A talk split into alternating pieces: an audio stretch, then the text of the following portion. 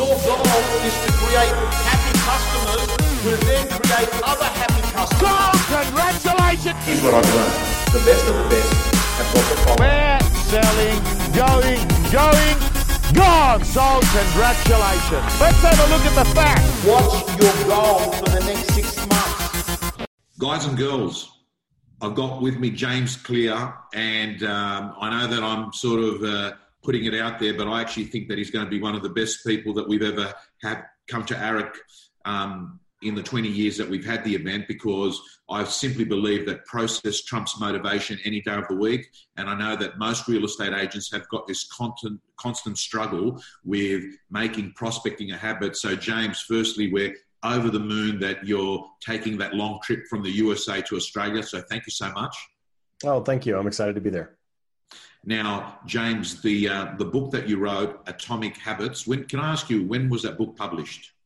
Uh, it released October 16th, uh, 2018. So it's been out for, um, yeah, a little over six months by the time we have the, uh, by the time we have AREC. Okay.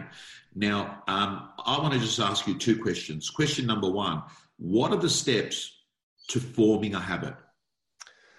Well, so in the book, I break down a habit into four different stages. Roughly speaking, those are cue, craving, response, and reward. And I'll cover them in more detail during my presentation. But the basic idea is you have some kind of cue that captures your attention.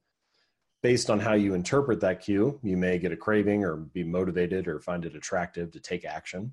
Uh, then there's the response, which is the actual habit itself. And then finally, there's some kind of reward or benefit from doing the habit. And if you understand those four stages, then you sort of have a, a, good framework for understanding where to intervene to build a good habit or to break a bad one. And uh, so those four steps cue, craving, response, reward give you kind of a high level framework for uh, understanding a habit. And then the majority of my work is well, what do we actually do with that? How can we use those stages to build better habits in our life and work? You know, James, there's a lot of people and a lot of information that talks about the um, time frame it takes to actually get something that gets hardwired as a new habit. Do you have a view on that? Like mm. people were brought up saying, "Oh, it's 21 days" or sure. what have you. Yeah, this is a very common question that I get, uh, and you'll see all kinds of answers. Like you said, 21 days, 30 days, uh, 66 days is a popular answer right now because there was one study that showed that on average it took about 66 days to build a habit. But even within that study, the range was quite wide. If it was something simple like drinking a glass of water at lunch, it might be a few weeks. If it was something more complicated like going for a run after work each day, it might be seven or eight months.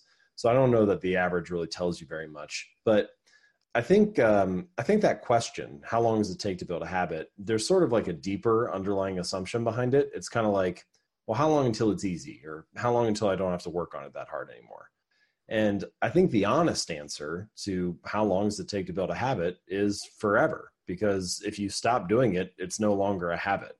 And you know that idea, that philosophy, that approach, I think it gives you a little bit better of a way to um, attack your habits where you understand, okay, how can I choose something that's non threatening, something that is small and sustainable enough that it can become part of my new lifestyle? You know, if I'm going to be doing this forever, it should be something that I can stick to 98% of the time, no matter what, without fail. And this is one reason why I think small habits are a great way to start. And once you've integrated it into your lifestyle, then you can start to look for ways to expand and improve. Okay, so um, that leads me to that um, second question I was going to ask you. So if you're if you're a real estate agent, and one habit that you want to create is your ability to prospect on a daily basis to get new listings. Fundamentally, um, it's all about bringing new business coming in. If I turned around and said to you, what advice would you give to the real estate agent watching this and coming to AREC to hear you speak to build a prospect of spending, say, two hours before lunchtime each day prospecting for new business? Are you suggesting that don't start off with two hours, start with lower? Well, so let's take a couple of those stages that I just mentioned uh, a moment ago. So you have cue, craving, response, and reward. So yeah, I think one good step could be what you just recommended. You take the habit, and rather than it being two hours, let's focus on the first two minutes. And this is something I talk about in the book, you know, like focus on the two minute rule. Can you make the first action easy? So, maybe your habit is actually just making one sales call not or one prospecting call not doing it for two hours. But the whole point of that is that once you get started you know it's much easier for you to continue. So we're going to try to set the bar low so that you can get some momentum going. So that's one approach.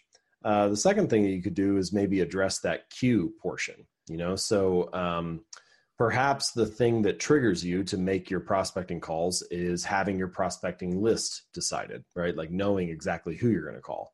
So maybe printing that list out the night before and having it sitting on the desk uh, is a good way to have a visual cue that can remind you and make it easier for you to get into the work when the time is right.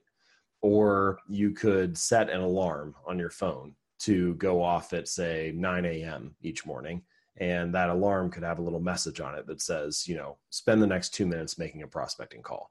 And so these little cues or notifications these little reminders that kind of make that first action more likely to happen that's another way to to build that habit. And then the final idea that i'll offer is related to the last step of the process so the reward. And basically whenever you're trying to build a habit you want the end or the finish of it to be rewarding to feel successful. Because if you feel successful or you feel like you enjoyed the process then you have a reason to repeat it again in the future. So one strategy that you could do let's say you have like a jar of marbles or something and in that jar you put 90 marbles that are blue and you put 10 marbles that are red. And whenever you finish making a prospecting call you pull a marble out of the jar. And if you pull one of the blue marbles out, one of the 90 marbles out, then nothing happens. Just pat on the back. Good job. You did what you were supposed to. But if you pull one of the 10 out, then maybe you get some kind of reward. Maybe it's a piece of chocolate. Maybe it's you get to spend 10 minutes watching a video on YouTube. Maybe you get to browse social media. Maybe you get to go walk outside. Whatever feels rewarding to you.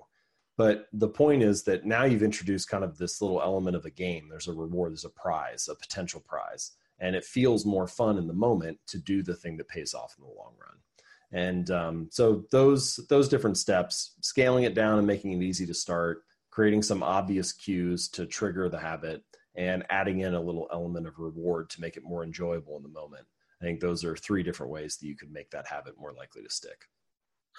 Fantastic. Even just in these short five minutes, I can tell uh, James that you're a you're a content speaker. You're not someone that goes in to uh, give people a caffeine hit and come out, you know, feeling exhilarated for 24 hours and then returning back to their normal way of life. Looking forward to you coming over to Australia in June. We're going to see you at AREC, and I'm very, very confident that you're going to address two things. The two biggest issues, keep this in mind, James, agents want more prospecting and more exercise. They're the two things that real estate agents turn around and say, hey, I wish they were just easier for me to do. Do you think you'll be able to deliver that in your talk? I love it. I'll do my best to address both of them. Good man. Thank you so much. Great. Thank you. I'm looking forward to it. Thanks for tuning in, guys and girls. You can join me on Facebook for the live Sunday night rant every week at 8:30 p.m. Australian Eastern Standard Time. And if you're in real estate, just Google Tom Panos and you'll find a heap of resources and interviews where million dollar agents share their strategies. See you next week. Let's have a look at the facts. What's your goal for the next